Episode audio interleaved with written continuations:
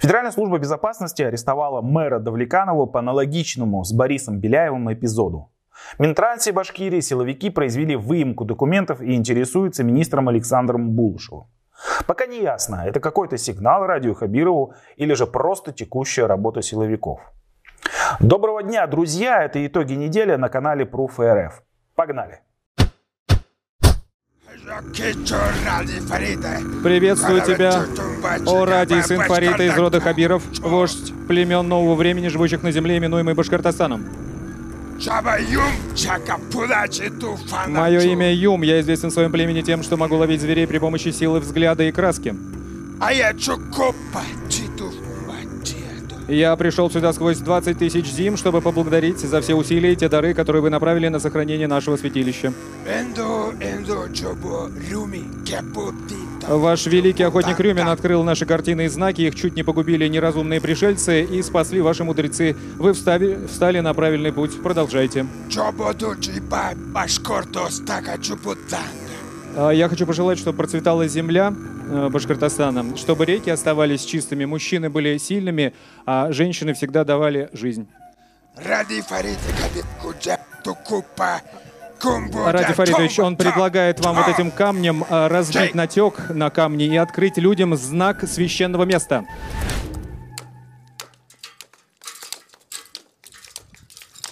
Таинственный символ. С этого момента, дорогие друзья, музейный историко-культурный комплекс Шульганташ считается открытым. Это видео с открытием музейного комплекса Шульганташ в Бурзианском районе. Сценка не просто кринжовая, она даже какая-то идиотская, на мой взгляд.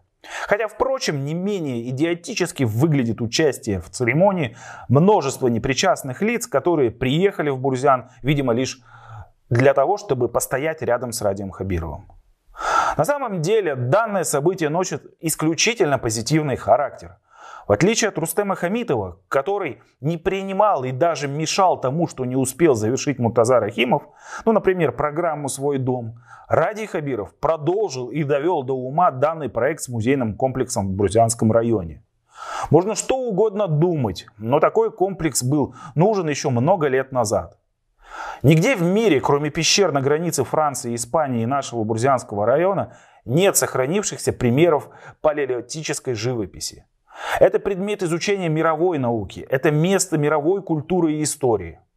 В конце концов, Бурзианский район с его природой, сохранившимися национальной культурой и колоритом заслуживает такой комплекс, который может и должен стать некой точкой роста.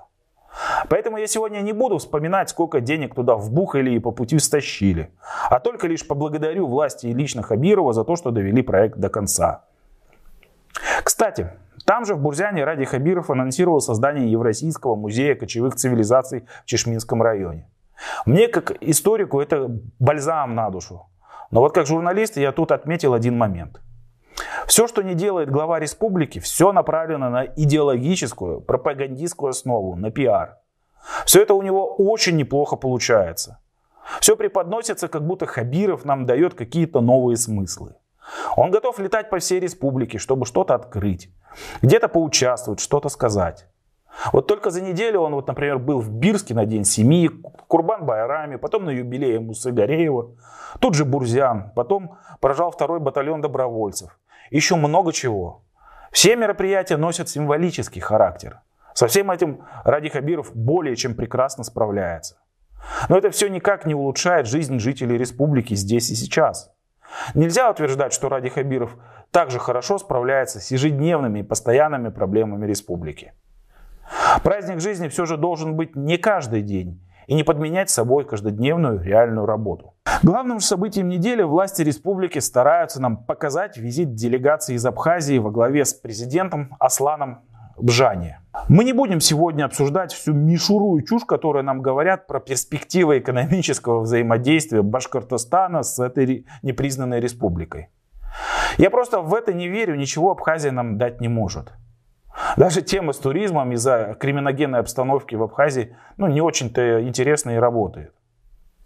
Я согласен с некоторыми телеграм-каналами, которые пишут, что визит абхазов носит скрытый политический подтекст.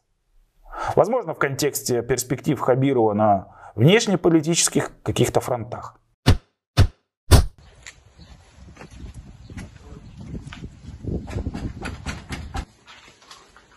Здравствуйте.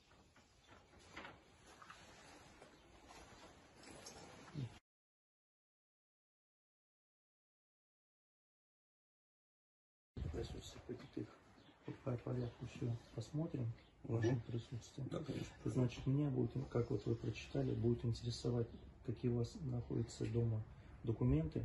7 июля домой к градоначальнику города Давлеканова Вячеславу Гапоненко пришли сотрудники ФСБ. После обыска он был арестован. По официальному пресс-релизу Следкома ему вменяется такой же эпизод, как и экс-градоначальника Кумертау, а ныне вице-премьеру Борису Беляеву. Это опять приемка незавершенных очистных сооружений, завышение стоимости и оплата. А вот по неофициальной версии за все это Гапоненко попросил откат, который застройщик не захотел давать и обратился в ФСБ. В этом смысле мне данная история даже нравится. Почаще бы подрядчики проявляли сознательность и сливали чиновников-коррупционеров. На неделе также стало известно то ли об обысках, то ли выемке документов в Минтрансе Республики. Министр Александр Булушев сделал вид, что все в порядке, а выемка документов процесс ординарный. Мол, силовики только проверят что-то по двум муниципальным контрактам. А вот по моей информации и версии все не так радужно для самого господина Булушева. Есть такая компания Кизил Долстрой. У него есть три республиканских контракта по ремонту дорог в Учелинском и Баймакском районе на 162 миллиона рублей, а также ряд муниципальных контрактов поменьше – так вот, ходят слухи, что дороги этой компании якобы ремонтировались до аукционов.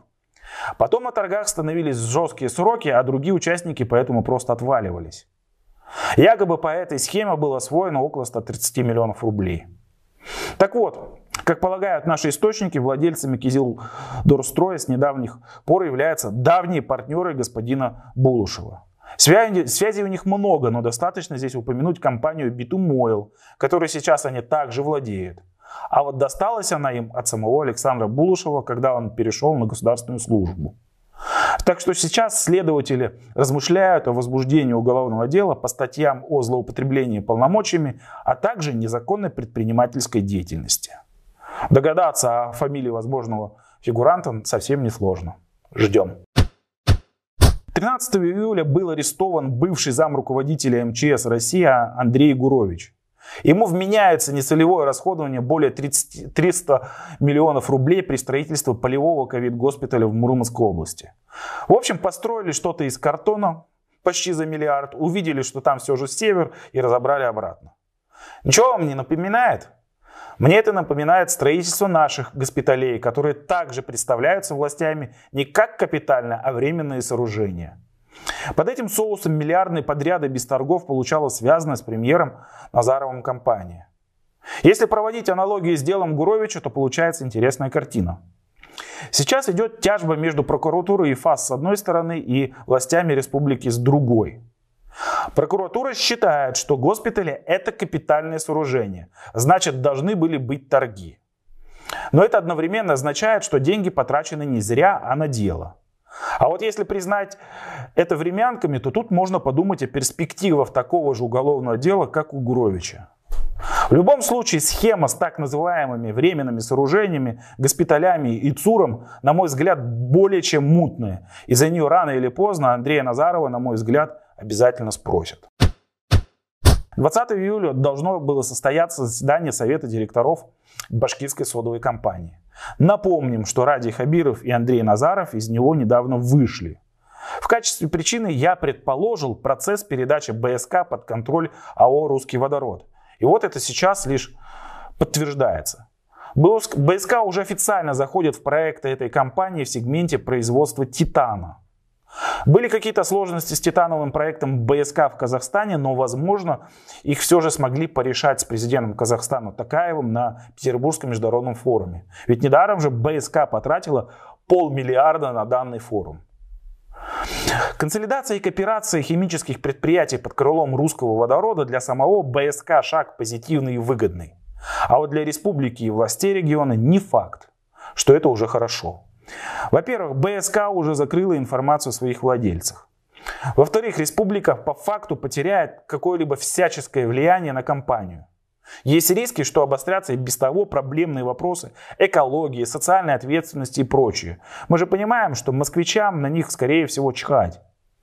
А вот Ради Хабиров потеряет возможность сувать свою руку в этот карман и доить БСК. Лучший игрок футбольного клуба Уфа Александр Белинов покинул клуб. Скажем спасибо данному игроку, который радовал нас на протяжении нескольких лет. Спасибо болельщикам ФК Уфа. Я выходил на поле для вас. Спасибо всем, кто был рядом эти пять с половиной лет и поддерживал трудные минуты. Спасибо работникам клубам. Ваша роль незаметна, но очень важна. Респект Газизову, что тащит на своих плечах клуб, который никому в республике не нужен. Желаю клубу вернуться в РПЛ. Я всегда буду вспоминать с радостью и теплотой свое время в Уфе. Увидимся на футболе, написал Белинов в соцсетях. Игрок также тепло отозвался о нашей команде, но обращает внимание на себя вот эта фраза, которая никому не нужен в республике. Ей Белинов показал цену всех обещаний властей республики и лично главы республики. В текущих условиях сегодня нам, независимым СМИ, стало очень тяжелее работать. Чаще приходится думать о выживании.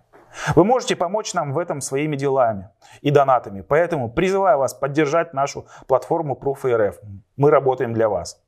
Кстати, если у вас мало времени, то коротко оперативные новости вы можете узнавать из нашего телеграм-канала Proof и Большой Хапок. Обязательно подписывайтесь. На этом я с вами прощаемся. Увидимся на следующей неделе. Пока.